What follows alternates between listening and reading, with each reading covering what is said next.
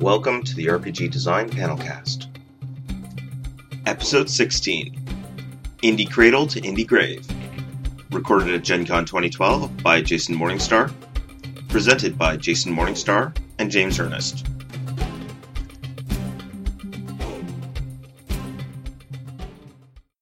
Restarting two best Games after having not, yes, after having not published anything and not printed anything for about five years. For the last year or two, I've been putting free games up online, uh, and now I'm starting to actually print stuff again. I have a Kickstarter running right now. Please go click on it um, and tell you all, tell all your friends about it. And um, yeah, we'll have new games in stores by the probably by the spring. It takes a while. I'm Jason Morningstar. I'm the co-founder of Bully Pulpit Games. Uh, we make uh, analog tabletop role-playing games. That's how you have to define it these days. No, don't let those suckers take you over. you make role playing games. Yeah, so we make role-playing games. We're a small press company uh, based in North Carolina, and uh, we also have a pretty robust web presence with uh, free games and also print and PDF products. And this panel is entitled Uh, I don't remember. Somebody tell us what this panel is telling.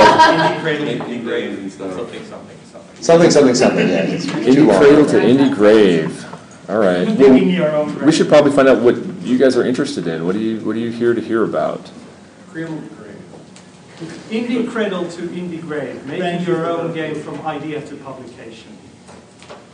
So let's. And then, and and then from there to the grave. Yeah. A somewhat small step. I've actually, my company is actually rising from the grave as we speak now, so I can really talk about that. Um, uh, you know, I I stopped publishing cheap ass games for uh, several reasons that all sort of came together at once. One of them was I had a large uh, warehouse full of inventory. I had a whole bunch of titles, all in print. All of my profit was sitting in the warehouse. It was not money; it was games, which you cannot pay the rent with.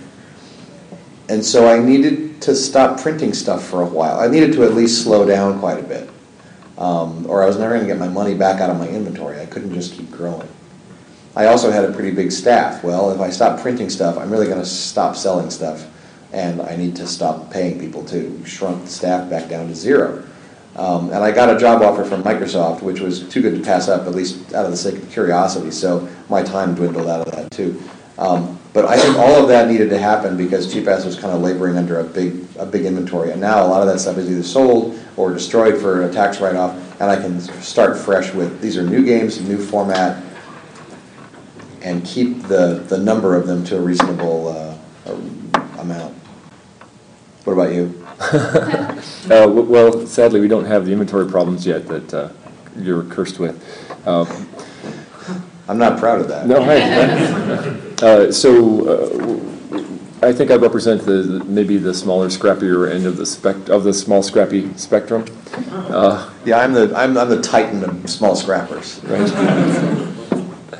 Um, So, we, we have four titles in print uh, at any time, uh, in addition to uh, digital downloads and o- of those titles and other things as well. A lot of free products. uh, And uh, we have a commitment to retailers, so we're, we, we make an effort to keep products in print and in stores, uh, as well as uh, available digitally. I'm not sure where we're going with that, but Well, thing that makes me think is, uh, uh, you said that uh, it- unless you have things that are coming out that are, that are new in print, and you said that you have committed to, to keep certain things coming out, what is the level of commitment per year that retailers are expecting from them? uh, If they're smart, they're not expecting anything. Well, yeah. yeah. so I uh, mean, how, how, how, well, so our, our retailers don't want us to exclusively sell through Amazon. Uh, they don't want us to cut them out of the equation, which would be reasonably easy to do anymore. Um, we could set up our own web store. Uh, we could sell physical products through it. We can sell digital products through it, and then the brick and mortar retailer uh, is, you know, uh, uh, high and dry. And so what, what we're doing is embracing those retailers that get it, that understand the kind of games that we make and support them and build community around them, because ultimately that's good for our bottom line. Uh, and so we're, we're, we discriminate uh, carefully and find the ones that are champions of our kind of products, which are are weird, and uh, you know, there's a lot of SKUs involved that are that are not related to gigantic hardcover uh, books. Uh, so it takes a, someone who you know understands the kind of games we're making and appreciates that and encourages people to play them and offers uh, space and opportunities for people to experience them. Re- retail's in a weird position right now because they don't typically stock very deep. There are a lot of product lines for them to choose from. There are a lot of publishers, and so they would love to just pick and choose from everything. And when they come to you and say, "Why are you going direct? Why can't I have your, your stuff?" Even if they could have it, they're probably not going to buy very much of it. You don't necessarily rely on them. As a small publisher, you need to look at dis- different business plans. There is a business plan where you sell only direct over, over the web. You sell a very small number of products with a very high markup and that's where your money comes from. There is a business plan where you sell primarily through distribution. You sell a much larger volume at a much lower markup. Which one of those numbers is better for you? Which one represents the less the, the lower amount of risk? Not everyone needs to follow exactly the same structure with their business, but you need to at least have a plan of what your structure is going to be. And uh, so, and, and uh, many retailers have uh, relationships with these distributors, and so they'll the um, independent game producers are off their radar because they're only uh, buying from Alliance. And if your if your product isn't stocked by Alliance, they don't even know it exists. People come and ask for it in the store. Uh, you know, a, a, customer who wants to buy my game comes to the uh, the retailer and asks about it, and the retailer's like, "Well, it's Alliance doesn't have it, so I have to work extra hard to get it." As an example. Um, and some retailers will do that, and some retailers will not. And the ones that won't, we don't want to talk to you anyway because they're they're not understanding uh, how how how their business is changing. In 1978, there was no such things as telephones. Trust me on this. Distributors did a job. They found out what your product was, and they told all the retail stores about it. And they, and they took large pre-orders for that product, and retail stores had one way to find out about what was coming out, and that was through their distributor, right? In the 90s, distributors got lazy because there was this fire thing called Magic the Gathering that essentially sold itself and made up for 75% of their sales. And they stopped caring about pushing every little thing that came through the door because they needed to sell Magic. Retail stores went through the same development. And manufacturers got this way of communicating directly to their consumers much easier than they could through ads in print magazines and solicitations through distrib- distribution. So as a publisher, I can now talk directly to my customer if I want to and completely bypass the distribution and retail channel. There are many other ways to do things now than there were then, and you can't expect the distributor, unfortunately, to do the same job. You're paying him the same amount, but he's doing less of a job for you now than he would have been under the old rules. Yeah, I think that's that's very true. Um, so we're, we're, talking about distribution here. Is that I guess that's a piece of Indie Cradle to Indie Grave. Yeah, I mean, if you're certainly interested in in being an independent um, publisher, you need to know the ins and outs of of the standard retail and distribution model. And as I keep saying, you know, decide whether that's the right model for you or not. Some people just do their distribution in PDF exclusively online, print on demand books where they make one copy at a time, and and that works. Um, if your staff is small enough and your needs are small enough and your markup is big enough, you can make a good business out of that. So if you want to take a proactive approach of getting your game out to uh, distributors, retailers, how would you go about doing that? It's really it's hard to push product into the channel. It's really better to pull it. So when I got started with Cheap Ass, I showed my product to distributors, and they said, "Ha ha, that's funny. Good luck with that." Right? Mm-hmm. But they had my card, and that was important because I had customers then from going to cons and making people see it and play it that went to retail stores and says, "Where is this?" And when the retailer went to their distributor, the distributor had heard of me. So you can give the distributor information, but it's really hard to actually give him product. He's got to want it. He's got to buy it. Yeah, that, that echoes our experience as well. We didn't really form a relationship with the distributor until the distributor really wanted to uh, stock what we had to offer. Um, yeah, I think that's putting the cart before the horse a little bit. You know, there, there's lots of stuff that's going to come before you have to make those kinds of choices. And you know, there's wheeler dealers who are that's their whole business is pushing stuff into the channel, and that's good actually for games because typically that stuff is sold non-returnable. But that's not really how you draw a business. Just filling up a pipe is not really how you do it. You really want to create pull at the other end and make sure that that pipe is flowing. So that means make your customers hungry for your stuff. The best way to get it is to go buy it at a retail store. Cheap ass games are impulse buys. They should be at retail, right? No one's going to spend 750 um, online by seeking out one of my games. They're going to see it at a retail store and go, "Oh yeah, throw in one of those." So I got to get a cheap ass in retail. So. Um, so that works for me. But if you have a hundred dollar RPG that has a really limited following, and you can you can all you communicate with all these people directly for all of your expansions and stuff. Hi. Hey, what's up? Um, then it's not an impulse buy, and people will go to your website and seek you out and give you that money directly.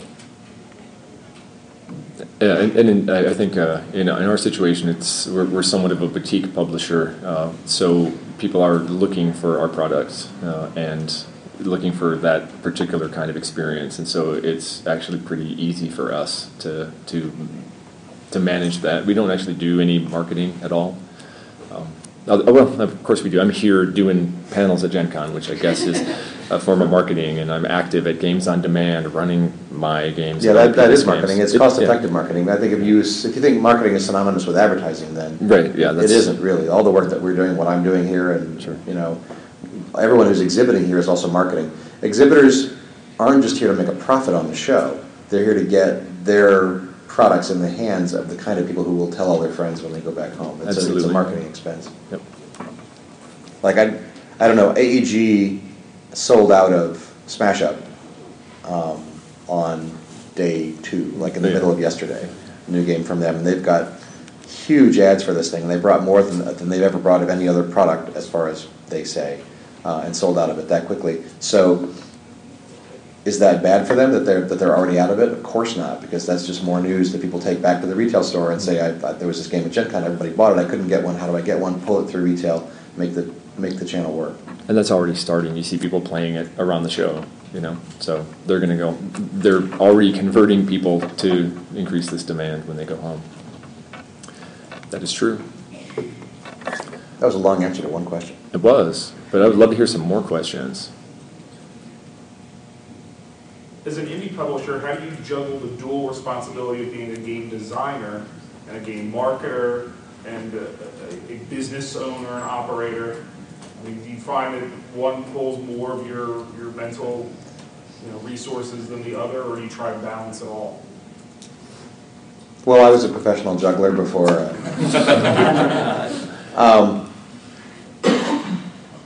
you will, if you want to run a business yourself, you have to be really good at running the business, and if you're not, you will waste a lot of your time doing it wrong. Um, it's always been a struggle for me to do exactly what you're saying, to, to, to balance that or to, or to job out the parts that I didn't want to do. I, I don't think you do. I think you, you know, you, you, you, you, you cut away other nice things like, you know, free time and television and your family. I, I, and uh, I'm in the position of having a partner, and uh, Steve handles many of the, the business pieces of it and print fulfillment, and uh, I don't I don't have to think about that too much, which is a, a wonderful luxury. My wife pitches in, she does the taxes and the accounting, so at least that's covered. Um, and certainly helps me make business plans and marketing decisions. Uh, I have experience in many of the parts of running the business that I need. Um, and hey, my daughter's 10, so she can build games now. put, put her in the basement and chain her to a desk. That's right. This is your room now. That's a great question, though. I, I always say that you don't want to start a game company unless you like companies more than you like games, because you will spend most of your time running that company. And the, the less work you think it's going to be, the less cut out you are for it. So uh, going into that question, as far as like independent compared to just, um, you know, pushing onto a publisher, like what are the pros and cons? What made you go independent yourself?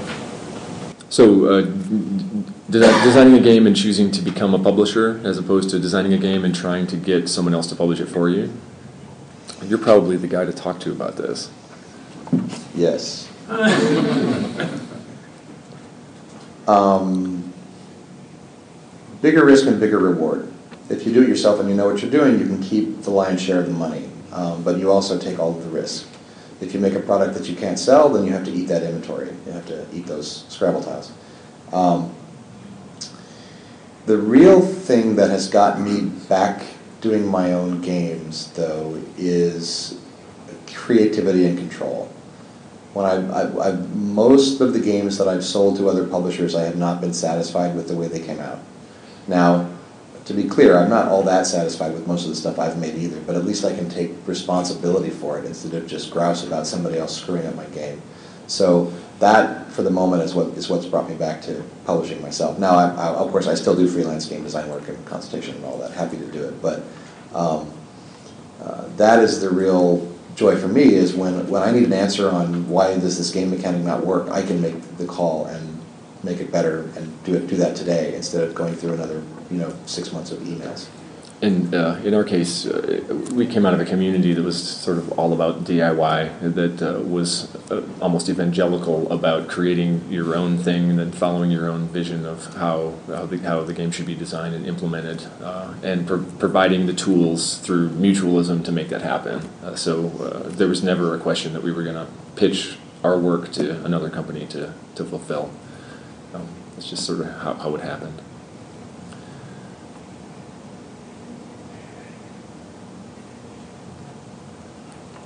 What convinced you of, or the fact that whatever you're doing is good enough to be published? I'm still not sure it is. yeah, no, that, that, yes, absolutely. Um, you know, I, I, I booted my marketing from nothing um, as gradually as I could. When I made the very first cheap ass games, I printed them on my laser printer and took them to a small convention in, in California. And so there was not a, there were six titles. I took six titles to my first convention because I knew at, at the price point that I was at, I couldn't get by with just one. And if that had not turned out well, I could have made changes. And certainly I did change things that did not work well. The envelopes do not last at all but well on a retail shelf. So we went to boxes for as many of the games as we could. And um, uh, starting small and iterating on the company, on the business plan itself was, was how we got started it. We didn't have to be in over our heads very much on the first few products. I will say that I review uh, things that I've done, and I, you know, I, have grown and changed as a designer, and uh, can see things that are clearly weak spots, poor choices, uh, you know, mistakes all the time. Yeah, I, I, I might, I probably won't, but I might make a career of just redoing all the games I've already published because I, I, when I started doing the free games two years ago, I picked Deadwood, which is a game about making uh, movies on a Western backlot. And I picked it because it had been popular and because I remembered it as being quite good and quite done. But after 10 years of designing other games, including moving into the computer game industry and learning a lot from that, and doing casino game design, and doing a lot of analysis and writing articles, and all this stuff that I've done since I made Deadwood, um, I realized that it was not actually all that good. It still had a good theme and it had a good flow, but it had a lot of individual mechanics that were just not there. Um, so, uh, so I redid it, and I could do that again and again. I've got a bunch of games that could probably get that treatment. Yeah. I have a question about, uh, you can't do everything yourself, like printing or writing and artists, and I'm sure you work with other contractors that do things I don't even know what's involved. How do you contact, how do you find these sorts of people? Here's a good place.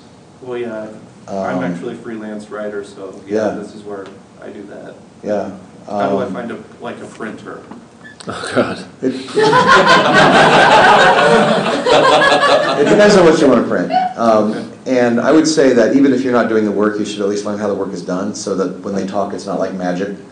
Okay. Um, but but different jobs have need different printers. And I, I've done cheap ass games, I've printed some of the components locally, and some components can't be printed by just everyone. Cards are really hard to do, so I, I job those out to big game manufacturers that make cards.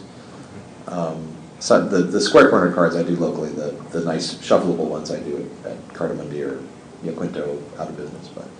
Oh, and also, uh, you know, build your network uh, of, of people who are in the same position you are, uh, right? So embrace mutualism. Uh, there are other people who have the same needs you do, and uh, if you're dealing square with them, they're going to point you to the right people. Right. I you don't necessarily just come to Gen Con to meet artists. As a publisher, you also meet other publishers so that you always have them in your back pocket and say, okay, I've never printed tokens before. Where do you get these done? And get some get some leads on, on printers.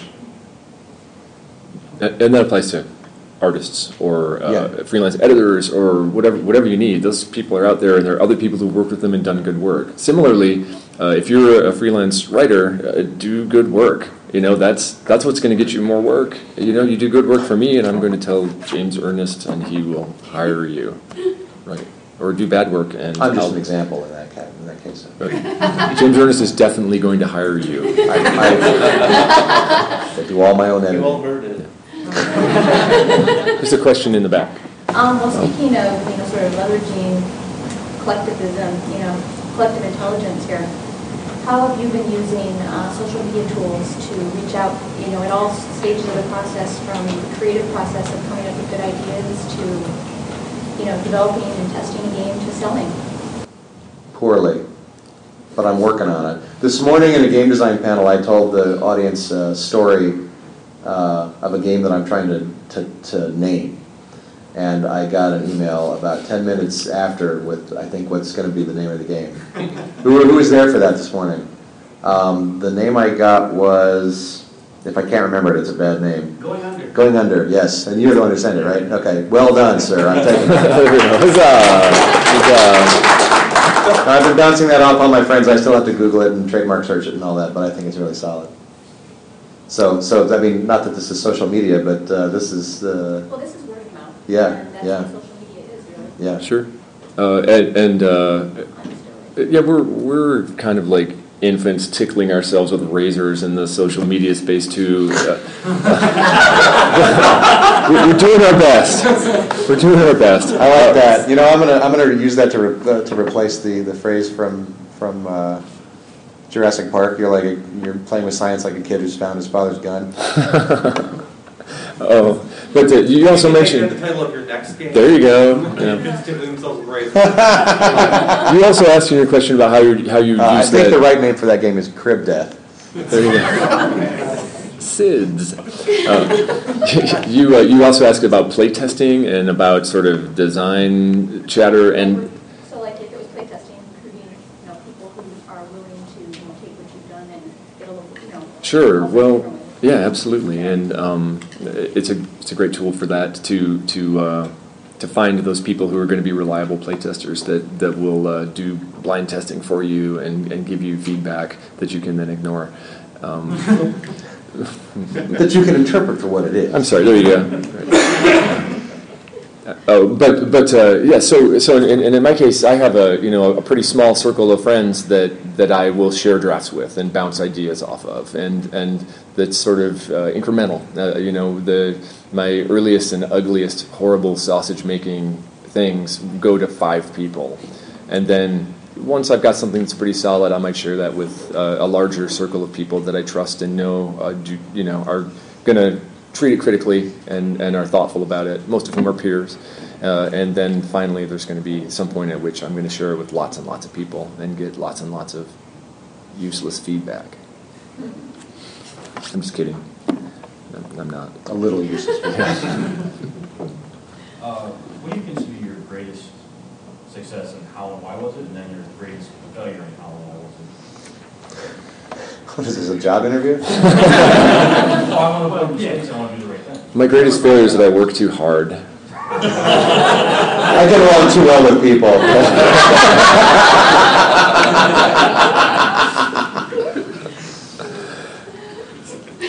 You you think about your greatest success? Because I'll talk about mine while you ruminate. If you I am like. ruminating. Okay, good. So my greatest success is a game called Fiasco, which has been just a, a, a really successful successful game. And the reason it's successful, I think, is because the previous game was my biggest failure. Uh, and I said I'm going to make a new game that does everything that that one didn't. Um, and so it's not a game that makes you cry. Uh, it, it's not a game that uh, asks you to understand uh, the mechanisms of oppression in Warsaw in 1944. Um, it's, uh, it's a game that you can play in a couple of hours. Uh, it's a, and so I set, I set up some design parameters for a space that I didn't think was being served uh, with role playing games. Uh, something that you can uh, get into and out of in several hours. That's going to that's going to be a complete experience. Uh, that's going to guide you in that experience, and that it's replicable eh, but evergreen, basically. So, so I set out and said that's that's what it has to be when it's done. What in the universe of possibility could meet those criteria? And starting from those first principles, I came up with a game that, that I think achieves those pretty well, and that has been really popular and successful. So that's that's great. Uh, and the so have you ruminated enough? Do you know what your Oh, yeah. success is? Oh, yeah. Tell us. Well, I think that Cheap Ass Games itself is what I'd consider my biggest success because in some ways, just like him, I looked at an underserved compartment of the gaming industry. Um, in '96, there was really a gulf under ten dollars that nobody was exploiting, and, and it was just easy to move in there and set up shop. Um, there was kind of an arms race going on in production values. Card games were trying to look as good as Magic, and RPGs were trying to look as good as D and D, and or, or Werewolf, and and that just raised prices and production values right off the bottom. And when you could sneak in there with, you know, my company was going to look cheap whether I admitted it or not, so I just decided to make it a badge of honor and sort of bring people in on the joke. And so, and that worked tremendously. Everyone remembers that as the, the meat of why Cheap Ass exists. Um, I don't know. I, I don't know big failure. I know I know big mistakes. Um, the the biggest mistake that I, I like to you know think about all the time. I made a game called Fight Ball, and we pre-sold nearly all of the press run by the time that, that, it, that it came in. We came in and we shipped most of it out. Um, and so we panicked and made more instantly. And we kind of should have not done that because we didn't really see how well it was selling all the way through. We, we sold all that into distribution because distributors had a lot of faith in it, which was great. But um, they never reordered it. And so that second print run was basically all mine. Ooh. Yeah. So like, I, I reacted poorly to what I perceived as success. so I, I never had made any more success, and then I was okay. So, and then going back to Fiasco and fundamental game design, I've not played it here yet, but it is radically different than any other game. And what I've seen a lot of them try new games, it's just, you know, this is my new dice system for a role-playing game. How did you come up with something like that? It was just, what were your kind of influences on that? Well, Saying, I'm staying away from this. Sure, I suggest that it's incrementally different than other games, uh, and uh, I wear my influences uh, on my sleeve. There are other games that uh, do all the things that Fiasco does, or pieces of them that I, I, I put together in a way that, that works. So if you're really into the things that Fiasco does, there are tons of other games that you should look at. Uh, uh, games that influenced me, like Polaris and In a Wicked Age, and I could give you a big laundry list of games, most of which are done by really crazy, small press, obsessed art house dudes uh, that are finding really interesting ways to tell stories and shape narratives and, and uh, be dirty hippies at the role playing table. So, so yeah, it didn't it didn't just uh, spring from my forehead, you know, like Zeus. You know, uh, it it, uh, it was the product of me playing the hell out of everything I could get my hands on, uh, and with a particular focus on the area that I wanted to explore. Right. So that's uh, that's what I would say, and, and I, I can't imagine that your experience is any different. Yes, I also invented Fiasco. um, yeah, yeah, it's pretty much like that. which, which, yeah, which game are we talking about? Because I mean, I've done a lot, and some of them did sort of spring fully from my head, sometimes in my sleep, and sometimes it, they were obviously just evolutions of existing games. Okay. Yeah. Yeah. Sure. I do a lot of games. That's that's kind of why I started my my company because I had more games than anyone else could buy. Um, I tried to sell games to the game industry before I started my own publishing house, and and they just collected. You know, the the, the few that I could pitch were nothing compared to the few, the many many that I that I could make. So it's just kind of a an escape valve, if nothing else. Of all of the expenses of setting up a business out, the one that disturbs me the most is the lawyer expense, talking to lawyers. What is the absolute minimum recommended uh, interaction with a lawyer? Zero. Yeah, absolutely. You write out your own contract? I don't know that I would recommend that, um, but that's what I do. Um, contracts don't have to be hard to understand. That's just sort of a little trick that lawyers use to make their job look hard. But in my, I, I feel like I'm gonna like just go straight to hell for saying this, but but in most cases you don't need a lawyer, and I, I know, I'm saying that not just because it's my opinion, but because a lawyer told me that once. Um, you, if you don't understand though what contracts say and what they should say and what they should have in them, and if you don't have good reference material for what a contract should say, then you definitely need to get a little help. But um, know people, get to know people. All the lawyers that I mostly have gotten help from and uh, have been uh, have been friends, and the contracts that I typically use have been variations of contracts that I've signed with other people. It totally echoes my experience, uh, and like uh, you know, building building this community of, of practice, people that you know that do this stuff. We know a lawyer who's also a game designer, and so you know we you know I, I edit his drafts, and he looks at our contracts, and it's all good. Uh, and you know, I've received enough cease and desist letters that now I have a really good template.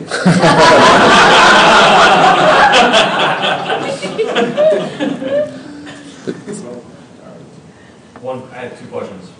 One is, did you start companies with your friends, or was it strictly professional that everybody started with? oh, friends. And, okay, since you did start with friends, I presume you did too then? I did, yeah. Okay.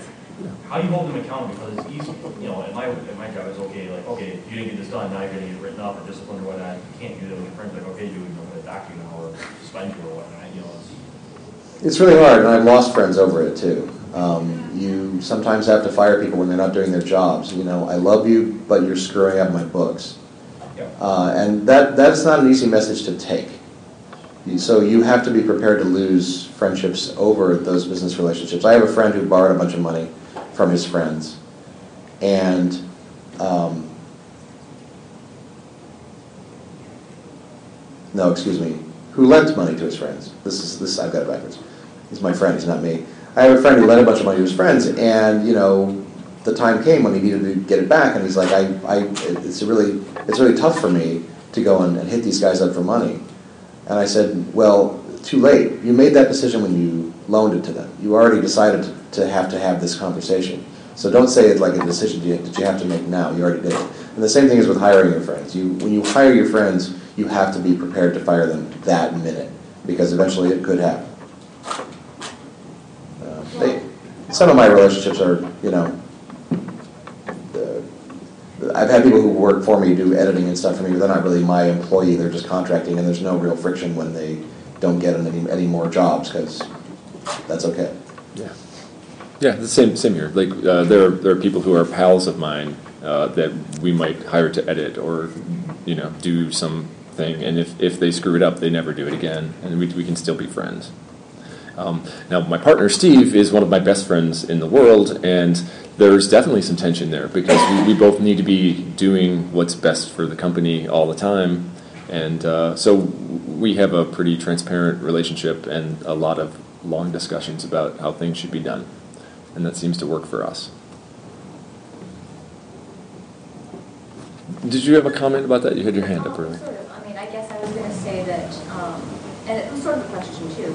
Um, you know, when getting projects going and, you know, maybe establishing business partnerships, but, you know, basically setting up your business plan for whatever you're going to be doing, what do you, what kind of um, measures do you build into it, you know, with your collaborators? You can say, okay, here's how we evaluate, say, how, you know, how well this project is going, how, what our expectations are up front, so that you can perhaps have that conversation and say, okay, we both agreed that these were the expectations. We, Write it like a contract, you know, put your business plan on paper and put everyone's responsibilities and expectations down on paper, and then there's not so much confusion at the other end of the pipe. And we, uh, it, it sort of overlaid on top of that in our case was a mandate from both our wives that we not lose any money. Uh, so that's that's sort of above the contract level.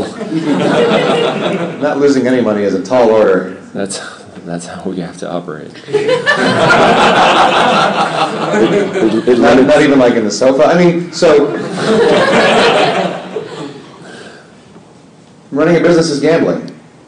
It's gambling with an edge. You have the advantage. You should have a good product and a pretty good chance to succeed, but there is still a chance to fail. Um, I think you, you can't minimize that to zero. You can say I wasted a lot of my time on this, but but um, you can also you know lose money.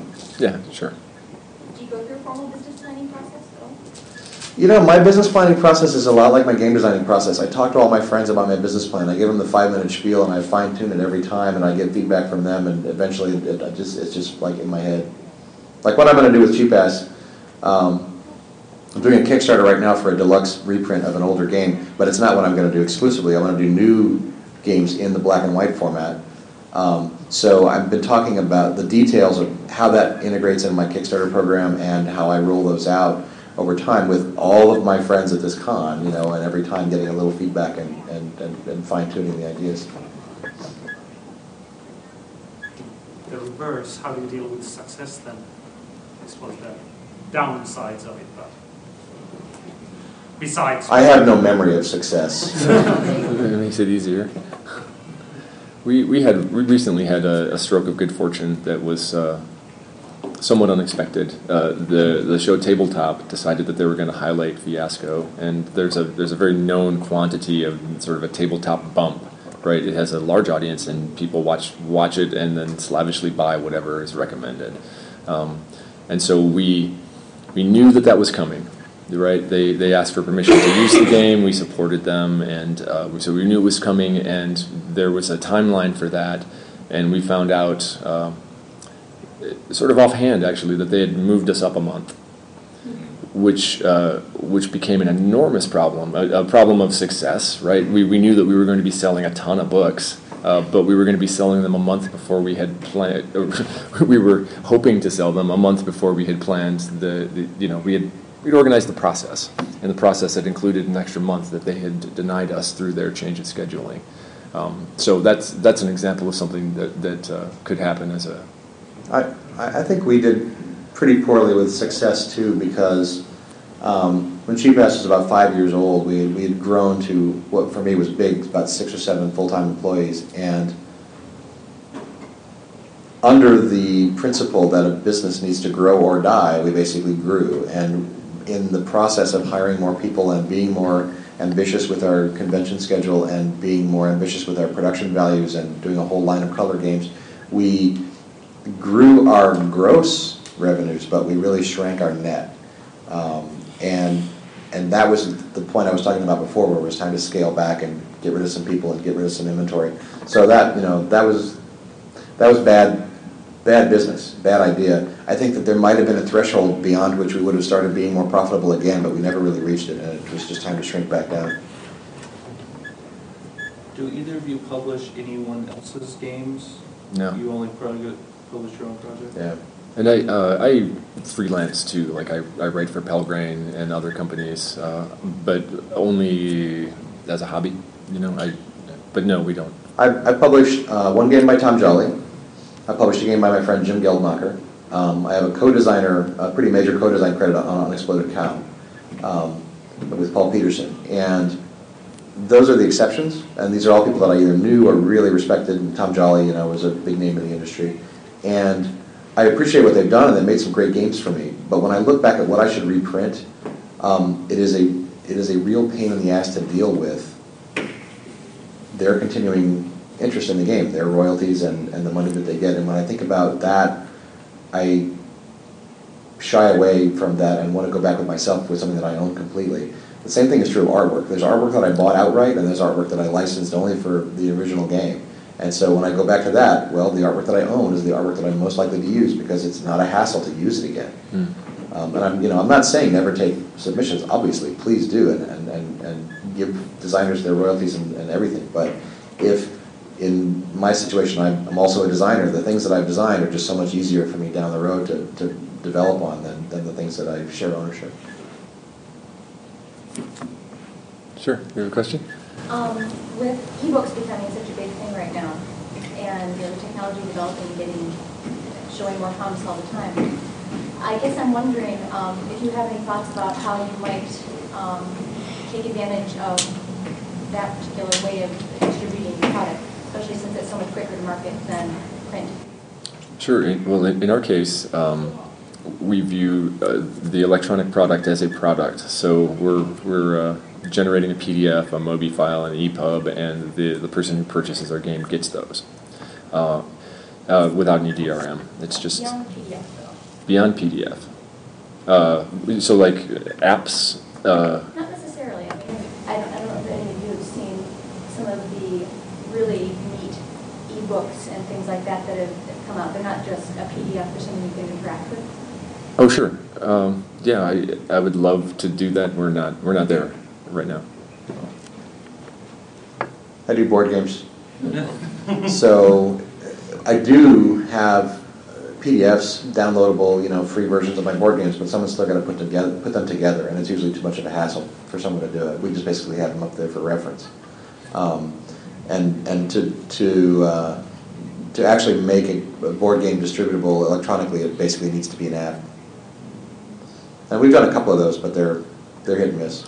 Yeah, Well, I'm not necessarily talking about the play of the game itself being that book, but the way of, you know, explaining the rules, for instance. You could have an embedded demo.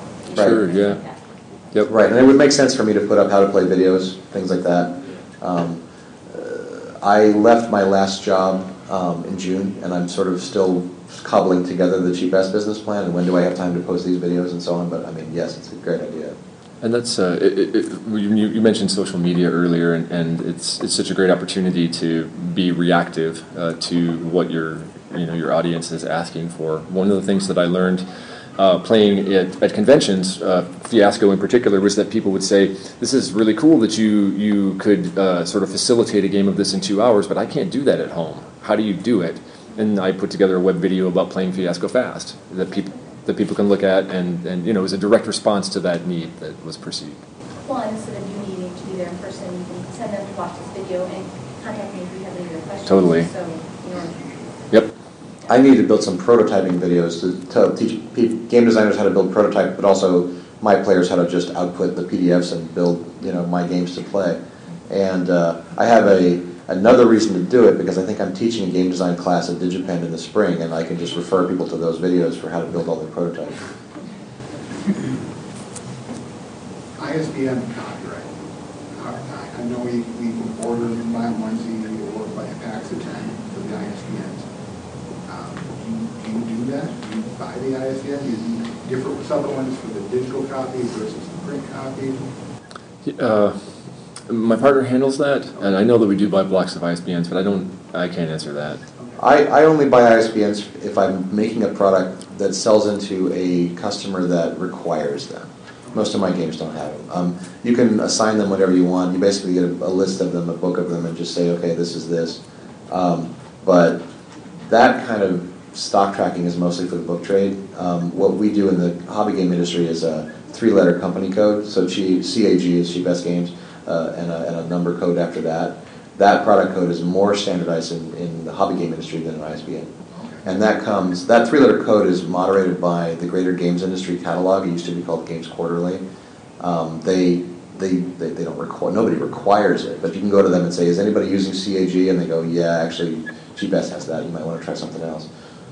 And, and those three-letter codes are what all the distributors use in their stock systems. Oh, okay. Uh, What about copyrights? I don't, you know, obviously, once you write something, you have the moral right to it, so on, so you have the copyright. Yeah. But it doesn't say that in court of law, really, until it's registered. You register copyrights? Um, and then what are you going to do? Yeah. I mean, all, all the copyright protects is the exact expression of the work, and as soon as somebody reverse engineers it and writes it again, you have no protection. So you would recommend, I don't think it's worth your time to hassle with it. I, you know, the only thing that we have is a saving grace that there's no money in this business, so nobody rips anybody off. It, yeah, and it's a, it's an issue of reputation too, right? I mean, it- it's an, it's essentially a non-issue. So you just put, you know, copyright, you know, two out, draw your company name, and that's it. Uh, Yeah. Have that copyright anyway, the moment it gets. Yeah. printed. Right. It's, I, I think there's, there's an inclination to try to protect intellectual property. It's very expensive and difficult, and like I said, in the hobby game industry, it's not worth doing. There are other industries in which it is worth doing, the casino game industry being the opposite end of the spectrum. But um, you know, with exceptions I won't list in public, there are not a lot of, of game companies that are unscrupulous enough to just rip off a mechanic and, and republish it. Um, there's some designers who do it by accident. Please, I hope it was by accident. But um, but it's it's rarely malicious, and, and there just isn't enough money in it. If someone wants to have your thing, it's easy enough for them to just buy it. How about over here? Should you be a game designer and know how to design a game to be the owner of a company? I feel like they're different skill sets. Um, I, I think I'm both out of just necessity, but it makes as much sense to find a business owner who just does that thing. Like, Penny Arcade is successful because of Robert Khoo, who's their business manager and does everything amazingly well. And so Mike and Jerry can just make their comic and write their, their blog. Um, that, that's a great business relationship. Uh, I don't happen to be in one of those. I don't have a Robert Khoo, but uh, I really wish I did. And I feel like I'm fortunate that uh, my partner handles a lot of those things and, and uh, gives me the opportunity to just take time to design, which uh, is great. What do you feel about PDF versus print? Because I've seen print, people will buy a PDF, they will buy it, but then it can be torn to all over the place and kind of hard to just chalk it up as a cost of the. Well, I hope so. I mean, uh, uh, is, is the the guy who's going to get it off Demonoid? He's not my customer. Uh, you know, hopefully he will find my customer. He'll, he'll play it with some people who love my game, and then they'll go buy it. Uh, we don't copy protect things. Uh, we don't seed torrents, and we put a, a, note in the back of the digital edition that says, "Hey, if you really like this, here are some things that you could do to support the the two guys who made it." Uh, but beyond that, I, I don't like DRM at all. I think it just keeps customers who you might actually get money from from ever finding out about your product. And in fact, that's why all the free Cheapass games online are, are Creative Commons. They're like, please, yes, go copy this. Just keep it intact. Um, and if you like it, kick us a dollar or buy something that has our name on it. And uh, just uh, sort of anecdotally, uh, watching chatter uh, on torrenting sites, you, people, some there's a, there's some percentage of people who respect that uh, who are they're going to steal your game anyway, and that, that's cool. But uh, you see chatter about that page in the back of our book that says, "Hey, be cool about this," you know. Uh, and in our case, we say, "Go buy it," or if you're not going to buy it, go give some money to the EFF or do something good. And uh, that seems to resonate. Uh, that, that we understand that it's a gray area, and we're not going to be dicks about it, and we're going to trust you to to do what's right in your case. And so that works for us. There are other uh, role-playing game companies that release things under Creative Commons licenses and deliberately uh, seed torrents uh, and uh, have achieved really great success with that as well. So I would say that's a non-issue. That if you're fighting the pirates electronically, you just you've already lost. That's that's just dumb. I'm, I'm lucky enough that a board and card game is hard to torrent still. right. Until the 3D printers are in every living room, perhaps. I, I think not. No? you can't 3D print a good shuffleable card. yeah, I mean, not yet, until we have until we have replicators, and then I, yeah, we're all out of luck. In the red. Do you guys still love games the way you did before you got into the industry? I love them differently right? As an, as an outsider, you appreciate movies, and you're like, that was awesome, he kicked ass, right? And if you make movies, you're like, why did they cut it so quick? Or, you know, why is the camera so shaky? You just see different things, but you love them even more. Yeah, I'm, I'm uh, crazy about games. I still adore playing games, uh, my own games, other people's games. Uh, I'm, uh, I'm damaged in the head about my love for games, so. I think that's true. Well, and the the idea that uh, you know, if you're a lighting designer, you're never going to enjoy uh, seeing a well lit play again because you won't. Uh, I, I, I, I, think that's totally accurate. Yeah. Yeah, playing new games with me is no fun. I'm like the driver who screams at other drivers even though he knows he can't be heard. I'm always like, why did you design this like this? To the designer who's not in the room. Uh, what's your experience been with Kickstarter, and are there any other um, I guess, resources that are similar to Kickstarter that you've had success with? Well, there's lots of crowdfunding uh, sort resources now. I don't, I'm not familiar with all of them. I just started on Kickstarter last week. Uh, so my experience so far has been ramping up to it. And um, uh, how everyone in the world is an expert all of a sudden on Kickstarter. And I tend to only try to listen to people who have themselves had successful Kickstarters, but I still get more advice than I can handle.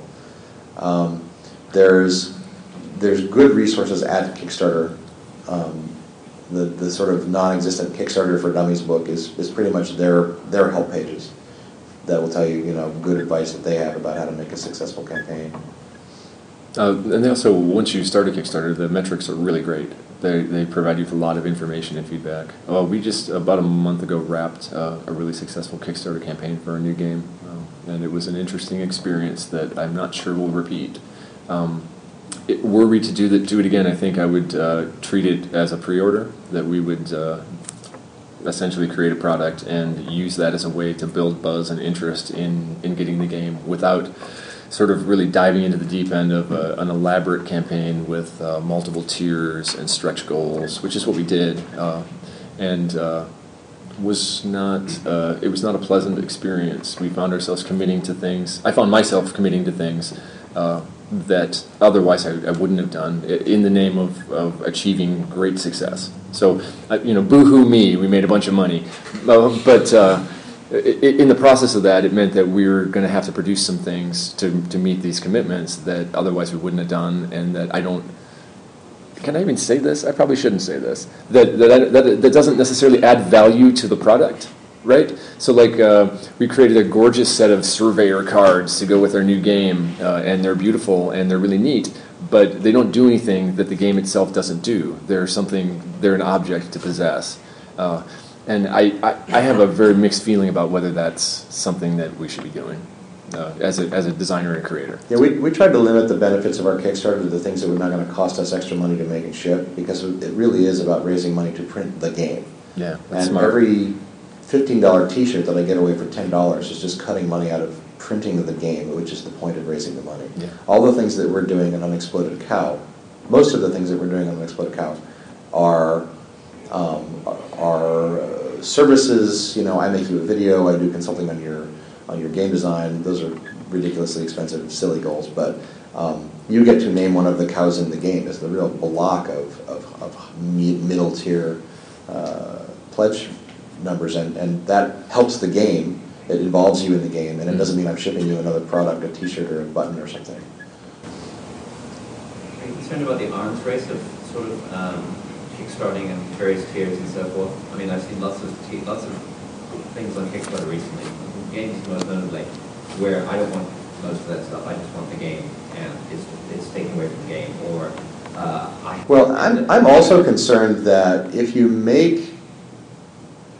the uh, the bonus awards for Kickstarter subscribers good enough that when your Kickstarter is over everyone else who gets your product will feel cheated out of it. yeah, that's something that I, I mean, think. Are you are you really here to just raise money, or are you here to make a product? And and the conversation that I have with retailers about how I'm going around them by using Kickstarter as a pre-order system is not is not that at all. It's that I'm raising enough money to print a small number that go to these people, so that I can give the rest to retail. There's no other way I can do this. I mean, the thing that concerns me most is, so say you think that you should make a game that should cost $25, but you bump it up to 35 because you want to basically offset the cost of adding these extra bonuses that theoretically lots of your consumers don't actually want in the first place. Well, yeah, right. No, I think that's a terrible way to build your campaign. Yeah. I, my my subscribers get the game for what it will probably be at retail, so they're getting the game for free shipping and no no extra stuff. It's, it's a matter of how you structure those tiers, right? And so you, in our case, we're going to be selling an electronic edition and a print edition, and those are priced precisely the way they will be at retail. And if you want more cool stuff, there's a whole list of cool stuff that you can add after that. And as a consumer, I don't even look at that cool stuff if I'm thinking about, uh, you know, supporting a Kickstarter project. I just buy the thing. And so that would be enough going forward. I mean, I mean, my concern is that eventually it gets to the point where you put a game out there at the right price, and it's an awesome game, people go, yeah, well, uh, I'm, I'm guessing that the next um, evolution of Kickstarter is going to be ratings for for make for makers. um, so that people can sort of sort between the I'm not sure this is ever coming out makers and the ones that are really reliable. Yeah. Um, I don't know that that's true, but I think it would probably help break down that vast number of people who are on Kickstarter right now into into better chunks. We probably have time for one more question. And I would love to answer it. Can I get a hug? Uh, no, absolutely not. Wait, wait. Let's throw the uh, answer out to the audience. Whoa, wait. Surely there's someone here who will give this man a hug. There we go. We'll crowdsource it. I think we have room for have one more. Well, um, I wasn't part of this, but years ago, I understand that the Forge was sort of the haven to really discuss game design in indie RPGs. The And role-playing that games. since closed, and I guess I'm wondering, where is that discussion happening now? Oh, there's all kinds of places. Yeah, Google Plus. There, you know, the, the many of those people in that diaspora are, are hanging out with their little cool friends in Google Plus. Storygames.com is a place where a lot of people chatter about that stuff. Um, it, it has literally been a diaspora, so th- there those conversations take place in lots of different places now. Board games are on Board Game Geek, right? That's Yep. where all that traffic is. I guess. I don't know. Yeah, maybe. That- well, that's the only place I read it, but you know, I try not to read too much of it because of all the reviews they have of my games. Thanks very much for coming to our panel. My Kickstarter runs until September 14th. Go click on it and tell your friends. Nice plug. Thank you.